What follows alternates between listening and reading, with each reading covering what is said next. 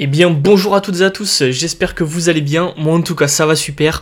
Aujourd'hui on se retrouve en direct de Chantilly, le Gouvieux, le 28 octobre 2023 et je vais vous faire le point sur la semaine écoulée sur les marchés financiers et vous donner les chiffres qu'il va falloir regarder semaine prochaine. Donc notre podcast il va, euh, tourner autour de deux gros thèmes, notamment du coup bah, les publications de résultats aux US ainsi que les, la publication du PIB T3 US ainsi que le PCE euh, vendredi, et notamment euh, en Europe où on a eu certains chiffres PMI préliminaire pour le mois d'octobre et la décision sur les taux d'intérêt de Christine Lagarde. Je vais essayer de faire assez rapide cette semaine, tout simplement parce que euh, bah, mes derniers podcasts duraient 50 minutes et donc du coup je vais essayer de le faire un peu plus rapide. En tout cas, l'intro est réglé en une minute, donc c'est déjà pas mal. Bref, avant de commencer, euh, pour ce qui est du coup des portefeuilles modèles, je vais mettre, donc j'ai trouvé l'endroit où je vais faire du coup mon portefeuille modèle. Je vais le faire avec Zenbourse. Euh, parce qu'ils ont un outil qui permet de le faire. Et euh, du coup, ce portefeuille modèle-là représentera tout simplement mes convictions de marché pour un profil de risque très risqué. D'accord? Dans le sens où si vous avez la vingtaine, comme moi, et que vous avez un petit peu de capital de côté, par exemple 5 000, 10 000, 15 000, 20 000, 30 000 euros, et que euh, bah, vous êtes conscient que c'est pas 30 000 euros qui vont changer votre vie, ok? Avec 30 000 euros, vous pouvez vous acheter une bagnole neuve, ok, une belle bagnole neuve, enfin même pas une belle, on va dire une, une familiale neuve, sans option.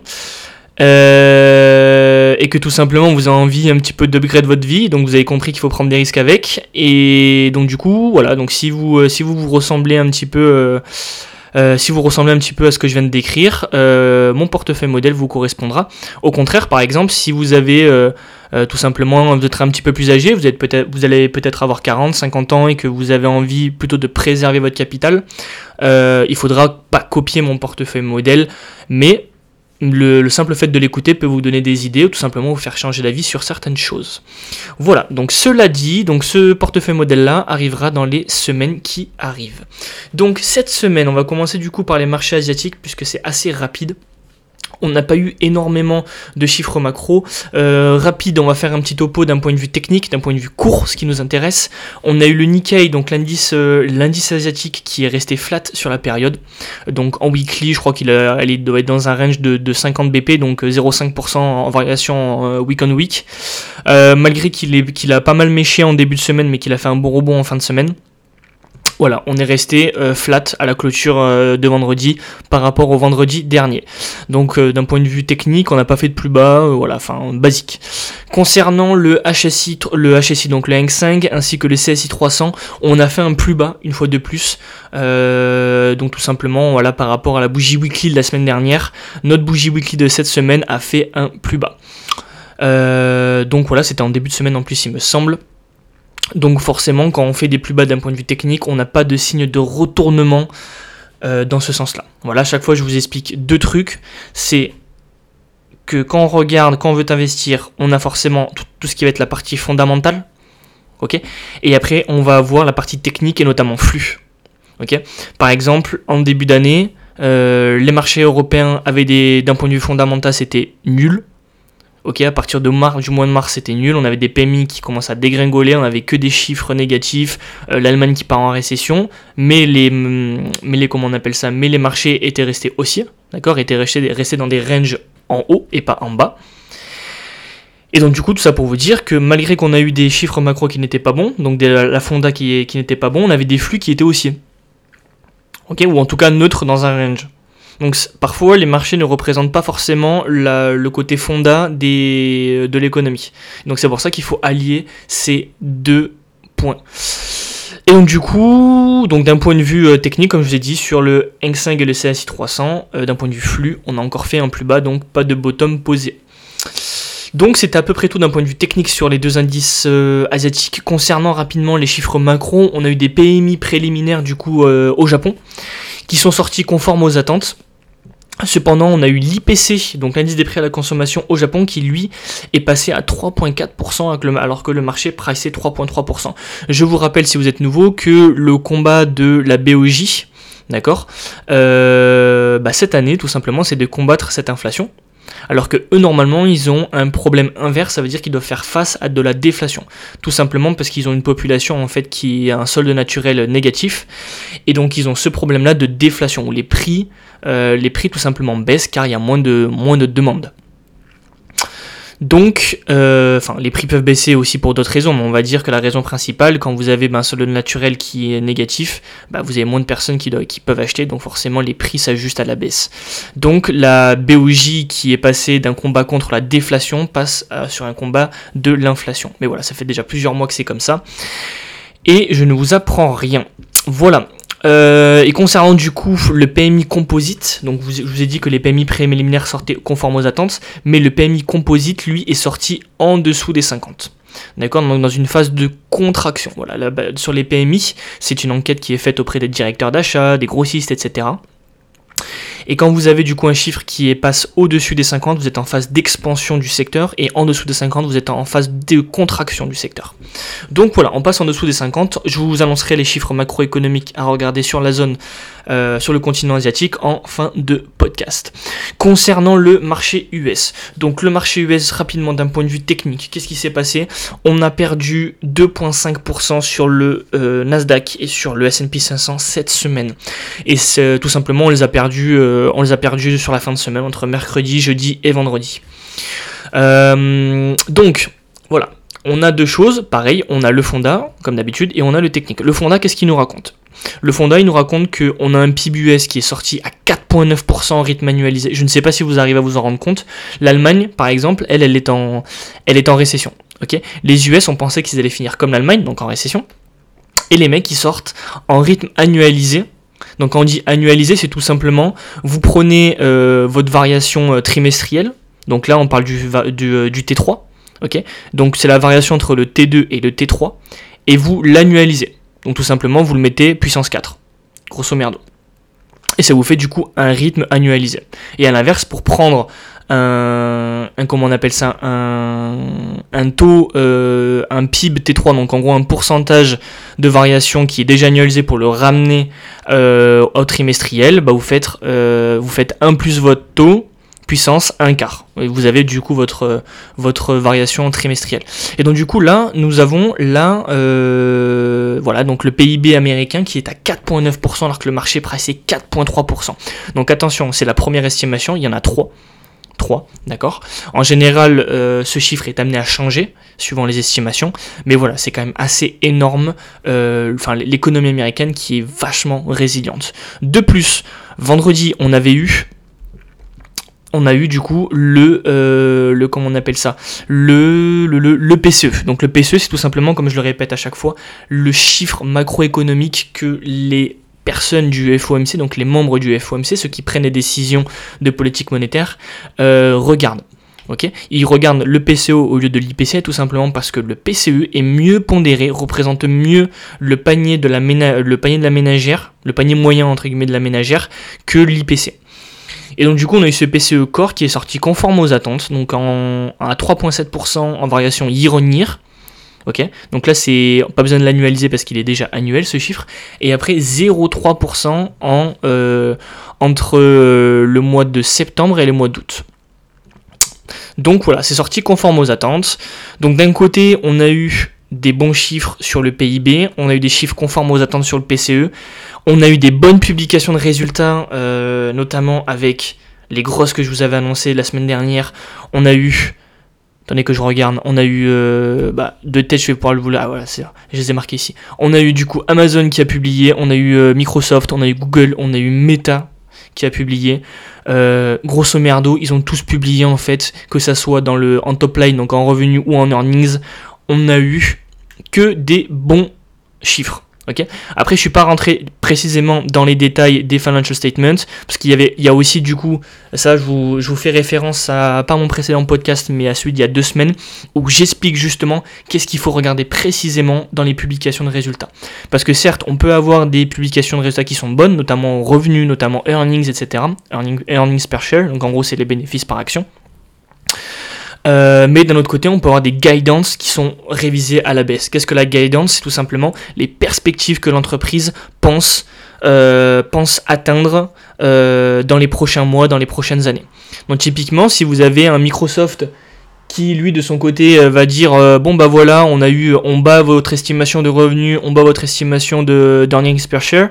Mais par contre euh, ce qu'on avait dit le, trimestre dernier sur nos anticipations de, de revenus pour la fin d'année bah, on va les rabaisser à la baisse. Bah là le marché en général va dévisser parce que justement les perspectives sont révisées à la baisse. Donc voilà si vous voulez beaucoup plus de détails je vous invite à aller écouter mon podcast il y a deux semaines. Donc les voilà donc les chiffres en gros qui sont sorti euh, bon. Euh, mais bon, malheureusement, on a eu un S&P 500 qui a lâché 2,5% sur la période, donc sur la semaine, et un Nasdaq qui, pareil, lui, qui lâche 2,5%. Si vous voulez des insights beaucoup plus précis et du contenu euh, très professionnel, je vous invite à aller regarder John Butters sur Google et vous marquez John Butters S&P 500 Earning Season euh, 7 Et en gros, c'est quelqu'un qui publie, donc qui fait partie de l'entreprise 7 et qui publie de façon euh, euh, peut-être mensuelle ou weekly euh, des rapports en fait tout simplement sur les estimations, les estimations attendues par secteur dans le S&P 500. Donc c'est quand même assez intéressant. Il fait vraiment du bon taf et il donne vraiment des valorisations qui sont très très bonnes parce que justement quand on est un retail et qu'on n'a pas accès à des, à des, des terminaux Bloomberg, etc ce qu'ont les professionnels, et j'ai la chance d'en avoir un du reste. Bon, c'est une licence de 3 mois, mais j'en ai quand même, ai quand même une. Euh, bah, tout simplement, quand on l'a pas, euh, bah en fait on, cherche les chiffres un peu à droite à gauche et parfois les chiffres ils sont complètement euh, ils sont complètement faux et donc là vous avez carrément du contenu professionnel et j'ai vérifié hein, les, chiffres qui sont donnés dans ces, dans ces, dans ces rapports sont conformes à ce qu'on peut trouver sur, les, sur, sur Bloomberg. Donc voilà, euh, donc je répète John Butters, S&P 500, Earning Season et euh, 7, vous marquez. Voilà tout concernant, euh, concernant vite fait les publications. On a eu aussi des euh, rapports comme chaque semaine sur les allocations chômage aux US, où on a eu une fois de plus en gros des allocations chômage qui sont sorties grosso merdo conformes aux attentes. On attendait 207 000 il me semble nouvelles allocations chômage, on est sorti à 210 000. Donc concrètement c'est absolument pas si, si on nous avait dit ça en début de en début d'année, si quelqu'un était sorti de nulle part en disant bon vous verrez, on aurait on aurait on va avoir au PIB T3 4.9% de, de, croissance plus euh, des chiffres sur l'emploi qui sont euh, qui sont comme euh, comme, comme actuellement, comme ceux qui sortent actuellement, excusez-moi, je pense que tout le monde l'aurait pris pour un fou, mais bon, c'est bien ce qui arrive en ce moment. Concrètement, du coup, euh, à part ça, on a eu des chiffres qui, bah, tout simplement des marchés qui baissent. Ok. D'un point de vue valorisation, on est sur des moyennes, même en dessous maintenant des moyennes historiques sur les dix dernières années. D'accord. Donc tous les petits excès, parce que même quand on était tout en haut, on était légèrement au-dessus, mais on s'était pas abusé, on n'était pas. Ce qu'on, en fait, ce qu'on regarde, c'est euh, à combien de standard deviation, donc d'écart type, on s'écarte de la moyenne. Ok. Euh, quand vous avez, euh, quand vous vous écartez d'un écart type, vous êtes un petit peu survalorisé, mais c'est fine.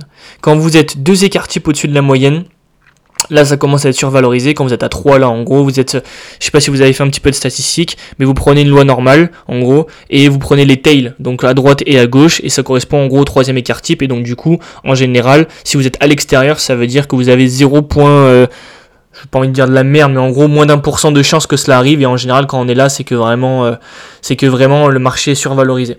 Et donc du coup, là, on est en dessous de la moyenne. Donc on n'est même pas, euh, on est plus bientôt euh, à moins un écart type que, enfin un écart type vers le bas que que, que au dessus. Donc d'un point de vue valorisation, on est quand même très très correct. Je vous, je vous, sortirai les chiffres semaine prochaine, j'ai pas eu le temps de le faire cette semaine. Semaine prochaine, euh, je vais poster sur mon Twitter des graphiques directement de Bloom, de Bloomberg, concernant les niveaux de valorisation sur euh, le S&P 500, le Nasdaq, le CAC et euh, l'Eurostox 600 ou 50. Je verrai. Donc, et je vous parlerai du coup des chiffres en termes de price earning ratio forward, parce que le trailing 12 months, il est bien, mais c'est ce qui représente le passé, et pas du tout les anticipations futures. Parce que du coup, le, PER Trading 12 Months, on peut l'avoir sur Internet, mais en général, c'est pas forcément, euh, pas forcément euh, correct parce que le marché est forward looking. Looking, excusez-moi, donc en gros il anticipe. Du coup, il faut avoir les anticipations futures. C'est pour ça que quand les guidance des entreprises sortent à la baisse et que les chiffres sont bons, ok, et ben en général les prix chutent. Parce que les, les opérateurs de marché regardent ce que l'entreprise voit en perspective. On va dire que c'est le facteur numéro 1. Ok, donc du coup c'est pour ça qu'il faut regarder le price earning ratio forward. Et donc celui-ci en général on n'arrive pas forcément à le trouver, euh, on n'arrive pas forcément à le trouver euh, bah, tout simplement sur internet, mais avec le petit, euh, le petit tips que je vous ai donné, vous pouvez le trouver de façon gratuite. Voilà, donc semaine prochaine je vous ferai un topo, un topo un peu sur tous les marchés là-dessus. Euh, voilà, et aussi on a eu les PMI en début de semaine euh, préliminaires qui sont sortis euh, au-dessus des 50, donc en phase d'expansion pour la zone US. Mais malheureusement, on a encore une fois des flux qui sont négatifs avec un, un Nasdaq et un S&P 500 qui perdent 2,5%. Donc, concrètement, euh, à chaque fois je vous dis, il faut pas vendre maintenant, il faut attendre un rebond. Là c'est vrai qu'entre la semaine dernière et cette semaine, on n'a pas eu de rebond, mais bon, on n'a pas décroché de 10%. Euh, ceux qui attendent d'avoir une chute de 25-30% sur le Nasdaq en plus ou euh, le S&P 500, très clairement, non. Enfin, il n'y a pas de, à moins qu'on ait vraiment une, une, comment on appelle ça, une guerre, une guerre nucléaire. De toute façon, on on sera plus là pour le, pour le voir. Mais concrètement, d'un point de vue économique, pour le moment, il n'y a pas de stress bancaire. On n'a pas non plus de, de comment on appelle ça, de, bah, tout simplement là, des, des, earnings qui déçoivent. On est sur des niveaux de valorisation qui sont corrects. Donc, euh, si, si vous n'avez pas en gros commencé à investir, on est quand même sur des niveaux qui commencent à être très très intéressants. Même par exemple sur euh, vous prenez, les, euh, vous prenez les, le secteur du luxe en, France, vous prenez des LVMH, des Kering, des L'Oréal, euh, les boîtes elles ont perdu entre 20 et 30% en fait depuis leur plus haut. Donc on a quand même pas mal retracé et on est sur des niveaux de, de rentrée qui sont plutôt intéressants. Donc voilà, concernant rapidement maintenant du coup le marché européen. Donc le marché européen, on est sorti une fois, donc on va commencer par les PMI. On est sorti euh, une fois de plus sous la barre des 50. D'accord Quand on regarde le PMI européen, donc pas le PMI français ou allemand, on va regarder vraiment le PMI européen. Euh, le PMI du coup manufacturier, ça fait 16 mois d'affilée qu'il est en contraction, donc sous la barre des 50. Donc on est vraiment, euh, voilà, d'un point de vue, euh, d'un point de vue, on va dire fondamental, on n'est pas, on n'est pas ouf. D'accord Cependant, d'un point de vue technique, on est maintenant sur des niveaux d'intervention qui commencent à être vraiment très intéressants. Malgré qu'on a eu du coup des marchés américains qui ont perdu 2,5% sur la semaine, euh, bah en fait le marché européen lui a perdu au pire moins 0,96% avec le Stoxx Europe 600 et notre CAC Cocorico lui a perdu que 30% sur la semaine euh, à la clôture de vendredi soir à 17h30. Donc euh, on peut dire qu'on a été pratiquement flat sur la semaine, il n'y a pas de problème. Malgré qu'on a fait peut-être un tout petit peu plus, on a fait un petit quelques points bas, il me semble, sur euh, pas le CAC, mais sur le DAX. Peut-être on a fait un point bas, faudrait que je regarde. Euh, mais vraiment très léger, mais en fait on arrive sur les niveaux. Là on est vraiment pile sur les niveaux du stress bancaire du mois de mars. Donc euh, faudrait voir voilà si ce point bas qu'on avait fait quand on a vu la faillite de certaines banques américaines peut nous servir de support en tout cas pour le moment il y arrive. Donc à voir si ça continue et qu'on commence à avoir en daily euh, des signes de retournement haussier. Donc une phase de range et après un breakout haussier où tout simplement on casse la ligne de coup, on retape sur cette ligne de coup et là on repart, on repart à la hausse. Voilà, mais bon, pareil, si on attend d'avoir un si on attend que de voir le CAC perdre 30% pour rentrer, euh, on peut potentiellement louper le train. Euh, voilà, donc il faut prendre des risques, il faut savoir gérer son... Il faut prendre du risque, mais il faut aussi savoir le gérer. Il faut pas rentrer à 100% sur, sur ces niveaux maintenant, mais c'est des niveaux qui sont quand même très intéressants pour pouvoir rentrer. Et donc ça, j'ai hâte d'avoir mon portefeuille modèle justement pour pouvoir vous euh, montrer un petit peu bah, comment je vais allouer mon capital. je vous le dis, ça va être un truc de ouf parce que je vais... Euh, peut-être euh, d'un point de vue d'un point de vue retail, c'est peut-être pas forcément euh, pas forcément fait haute part, mais je vais vraiment faire de l'allocation sectorielle en fonction des en fonction des, euh, bah, des niveaux de valorisation des secteurs. Je vais prendre aussi, bah, j'aurai des biais sectoriels, je vais avoir aussi des biais sur des boîtes. Je vais, euh, vu que bah, du coup on veut faire euh, de la performance et, et multiplier notre capital, on n'est pas là pour le préserver, au contraire on est là pour le faire, pour, le, bah, pour prendre du risque avec, donc ça peut être dans les deux sens. Hein. On peut se prendre une cartouche à moins 50%, mais on peut aussi faire du 50%. Euh, mais voilà, je vais prendre du coup des biais euh, sur des titres en vif, donc tout, simplement euh, pas rester que sur des ETF sectoriels ou des ETF sur des, indices, mais aussi du coup prendre des titres en vif. Je vais prendre des ETF leveragés. Donc par exemple, on peut prendre ETF leverage Nasdaq x3, donc quand Nasdaq fait 1%, on prend, on prend 3%, mais par contre si le Nasdaq fait moins 1, on perd moins 3. Donc voilà, on aura aussi certainement peut-être de temps en temps l'utilisation de produits dérivés. Voilà, et donc pour faire tout ça, ça sera un compte qui sera pour le compte titre ordinaire. Parce que vous imaginez bien, prendre un ETF leveragé PEable Nasdaq, je crois pas qu'il en existe. Euh, on peut avoir des ETF euh, Nasdaq euh, PEA, ça c'est pas le problème, mais leveragé, je sais pas. du coup, voilà. Donc, ce sera un portefeuille qui sera centré contre titre ordinaire. Voilà, donc CTO et pas PEable. les PEA, enfin voilà. Moi le, truc qui me fait chier avec le PEA, tout simplement, c'est que si on peut pas, on peut, si on veut investir sur des boîtes américaines, on peut pas. Oui, on peut via des ETF, mais tu peux pas prendre un, billet sur un titre. on est limité à 150, 150 000 balles de dépôt. Euh, on est limité du coup d'un point de vue géographique. Je crois que même d'un point de vue dérivé, on n'a pas le droit à tout. Donc euh, ça qui me fait chier un petit peu. Donc euh, je me sens pas libre. Donc je pars sur l'ICETO, même si bien sûr on a un avantage. On a un avantage de, au bout de 5 ans, on a un avantage fiscal, mais voilà. Pour le moment, je reste sur du CTO. Ça sera, mon portefeuille s'adressera aux personnes qui ont des CTO. Après, bien sûr, si vous avez un peu vous pouvez vous, vous pouvez aussi du coup copier un peu ce que je fais. Mais il y aura des moments où, bah, tout simplement, vous n'aurez pas accès à ces euh, instruments financiers. Concernant le marché européen, on va continuer du coup. Donc on avait les PMI et rapidement du coup on a eu de jeudi la décision sur les taux d'intérêt euh, en Europe via Christine Lagarde. Donc pas de surprise, le marché européen, enfin le marché européen, la BCE n'a pas augmenté ses taux. On reste sur une target. Alors attendez, j'ai pas envie, pas envie de vous dire de conneries. Euh, je crois qu'on est à 4,75 ou 4,50. Alors laisse-moi juste regarder. C'est du live, hein, donc je regarde en même temps que vous. Clac clac, Deposit Facility, celui-ci. Nous, ce qu'on regarde, c'est le Main Refinancing Operations. Et donc, nous sommes à 4,50 pour le moment là-dessus. Pour rappel, on a trois taux d'intérêt. On a le Deposit Facility, Main Refinancing Operations et on a le Marginal Lending Facility. Si vous voulez avoir des informations sur ces trois taux, je vous invite à regarder mes podcasts précédents notamment sur la dernière publication de la dernière décision de taux d'intérêt de la BCE, donc c'était il y a un mois et demi je crois. Et euh, vous regardez dans le descriptif du podcast, normalement je, je dis explication des trois taux d'intérêt de la BCE, un machin comme ça. Et donc du coup si vous voulez comprendre la différence entre ces trois taux, pourquoi il y a trois taux d'intérêt, allez écouter ce podcast. Voilà. Donc du coup on n'a pas eu d'augmentation, deux taux d'intérêt. Euh, voilà, c'était attendu par le marché, donc pas de surprise. Après, comme je vous dis à chaque fois, il faut regarder ce que bah, le, président de la Banque centrale va dire, ou la présidente. Donc aux US, hein, c'est Powell, et en Europe, c'est euh, la garde. Euh, et donc du coup, donc, son discours a été beaucoup plus faucon que Colombe. Excusez-moi. a été beaucoup plus... Ah, attendez, peut-être que j'ai de la merde. Euh, non, excusez-moi, ça a été, beaucoup plus dovish que que que euh, mais mais voilà, c'est pas un discours complètement dovish ou en mode euh, ouais semaine prochaine on va, enfin prochaine réunion on va baisser les taux. on, sent qu'il y a quand même un ajustement dans le discours des banquiers centraux, mais on n'est pas non plus encore sur des, des baisses de taux d'intérêt qui sortent de leur bouche. Voilà.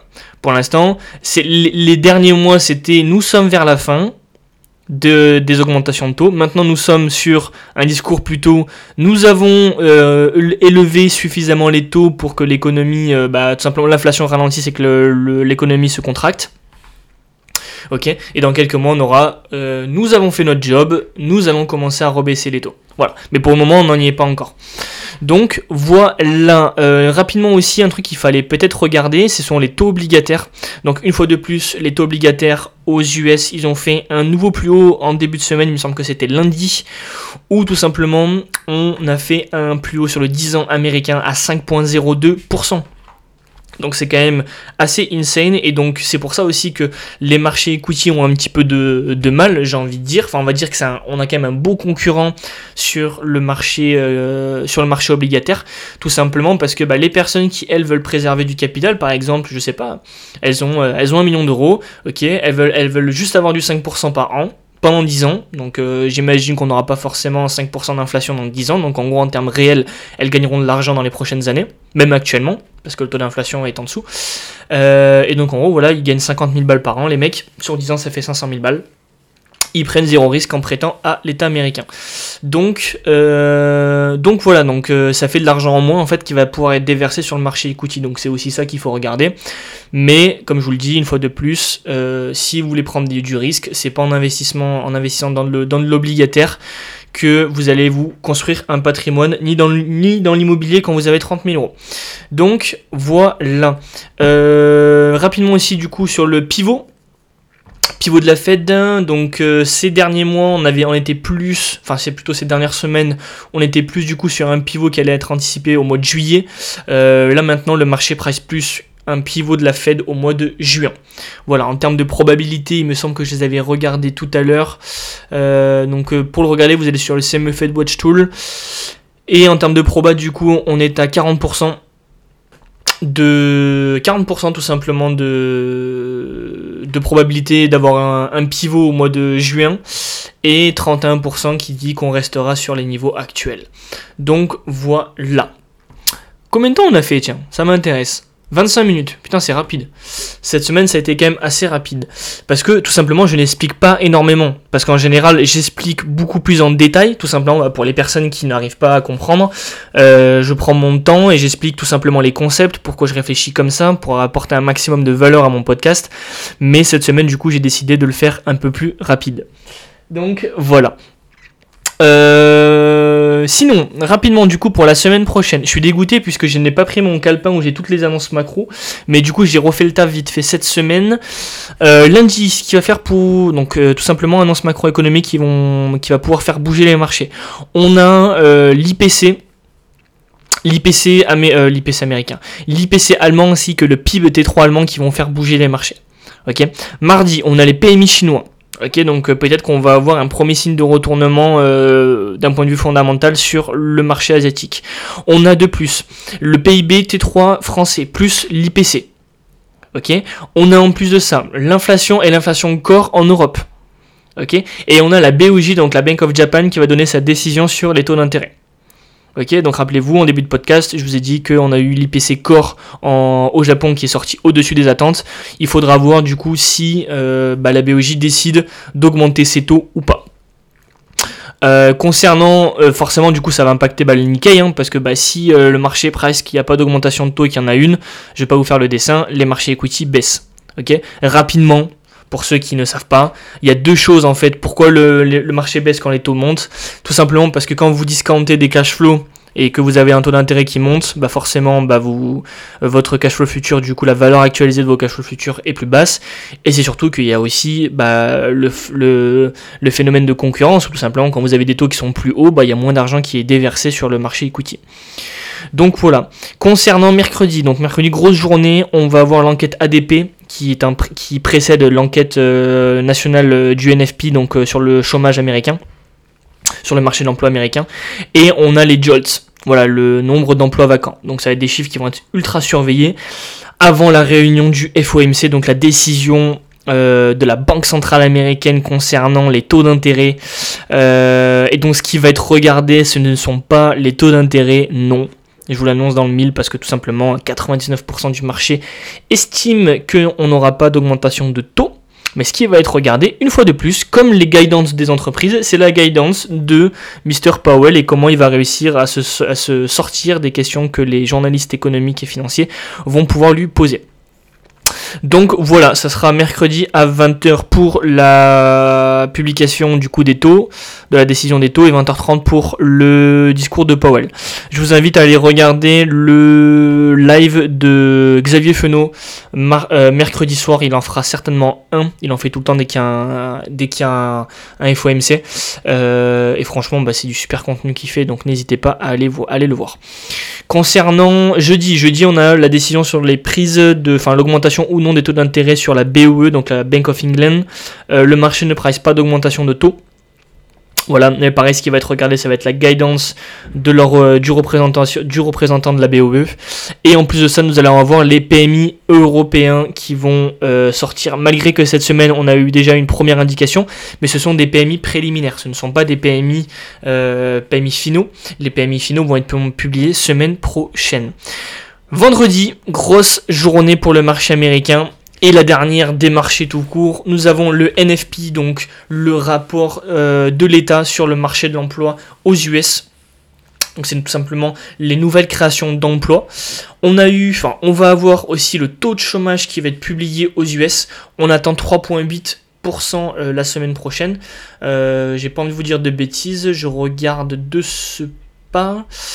Semaine prochaine, vendredi, clac clac clac clac, une petite seconde on attend 3,8%. Donc pas d'augmentation ni de baisse par rapport au mois de septembre. Euh, donc voilà, donc à voir si oui ou non le marché euh, respecte ce chiffre. Euh, rapidement, ces dernières semaines, dès qu'on avait des chiffres sur le marché de l'emploi qui sortaient au-dessus des attentes, le marché baissait. Tout simplement parce qu'on avait peur que le, les banques centrales, enfin la, B, euh, la BOJ que je raconte, la Fed allait augmenter ses taux euh, ou avoir un discours un peu plus hawkish, tout simplement parce que le marché de l'emploi tient bien. Mais moi je tiens mon discours tant qu'on a des bons indicateurs macro, des bons chiffres comme on a eu cette semaine avec un PIB T3 aux US qui est sorti largement au-dessus des attentes, un PCE corps qui reste normal, euh, conforme aux attentes, donc pas de nouvelle est égal bonne nouvelle. Euh, je reste du coup sur la thématique que les marchés tout simplement bah, sont, sont à acheter et ne sont pas à vendre. Tout simplement parce qu'on a des bons chiffres macro. Donc j'aimerais bien avoir, un chiffre sur les créations d'emplois qui sortent au-dessus des attentes. Parce que tout simplement, la Fed, même si elle augmente ses taux de 25 BP ou de 50 BP de plus, ok, euh, c'est pas ça qui va envoyer notre économie dans l'air en fait. Voilà, c'est pas, c'est pas ça en fait qui va foutre l'économie américaine en l'air. Si l'économie américaine doit se foutre en l'air, elle est, enfin les taux sont déjà euh, placés où il faut. Euh, le, le, mec moyen aux US qui veut, qui emprunter pour acheter sa baraque sur 30 ans, actuellement il s'endette à 7,8% il me semble, sur les taux mortgage 30 ans. Je sais pas si vous vous en rendez compte en fait. Donc qui s'endette à 7,8 ou à 8,3, euh, vous voyez ce que je veux dire, c'est la même chose. Donc voilà pour la création d'emplois. On aura aussi bah, du coup le taux de chômage et ce qu'il va falloir regarder, ce qui va être important, ça va être aussi l'augmentation des salaires aux US. Euh, sur le mois d'octobre. Donc on attend 0,3%. Euh, donc voilà, à voir si oui ou non on va avoir une augmentation du salaire qui va être au-dessus ou qui sera en dessous. Pour soutenir la consommation, il faudrait qu'il sorte au-dessus. Au moins ça ferait du coup des salaires horaires moyens qui sont euh, positifs en termes réels, donc on enlève l'inflation. Mais peut-être que du coup, euh, le marché va dire oui, euh, le salaire horaire moyen augmente un petit peu plus que prévu, mais forcément, on va. Alors attendez. Alors oui, excusez-moi, j'ai eu un petit problème. oui, donc du coup, je vous disais, les salaires horaires moyens, donc voilà, si ça augmente un petit peu plus que ce qui est prévu, en termes réels, ça fera du coup bah, un petit peu plus d'argent pour le consommateur américain et du coup soutenir la demande. Mais on a aussi du coup notamment, bah, si ça soutient la demande, ça veut dire que cours économique de base, demande qui augmente offre qui reste la même, prix qui monte, du coup inflation, du coup ben, Fed qui augmente ses taux. Donc voilà, mais bon, moi j'aimerais bien que ça sorte, on va dire, conforme aux attentes, pas forcément en dessous ni au-dessus, même que si, je préférais que ça sorte en dessous qu'au-dessus, tout simplement parce qu'on voit que la consommation tient et qu'on n'a pas forcément besoin d'avoir des salaires horaires moyens en termes réels qui soient vachement élevés, notamment pour relancer la consommation. Donc voilà. Euh, les chiffres qu'il faudra regarder semaine prochaine. J'espère que ça vous a plu. N'hésitez pas euh, à liker ce podcast, à le soutenir en, le mettant, en lui mettant bah, 5 étoiles, 4 étoiles, ce que vous préférez et euh, voilà la valeur que vous donnez à ce podcast. N'hésitez pas à me faire un retour dans les commentaires de ce podcast. J'en ai tout simplement besoin pour voir un petit peu bah, où me situer, quels sont les points d'amélioration que je pourrais faire. Et n'hésitez pas surtout à vous abonner.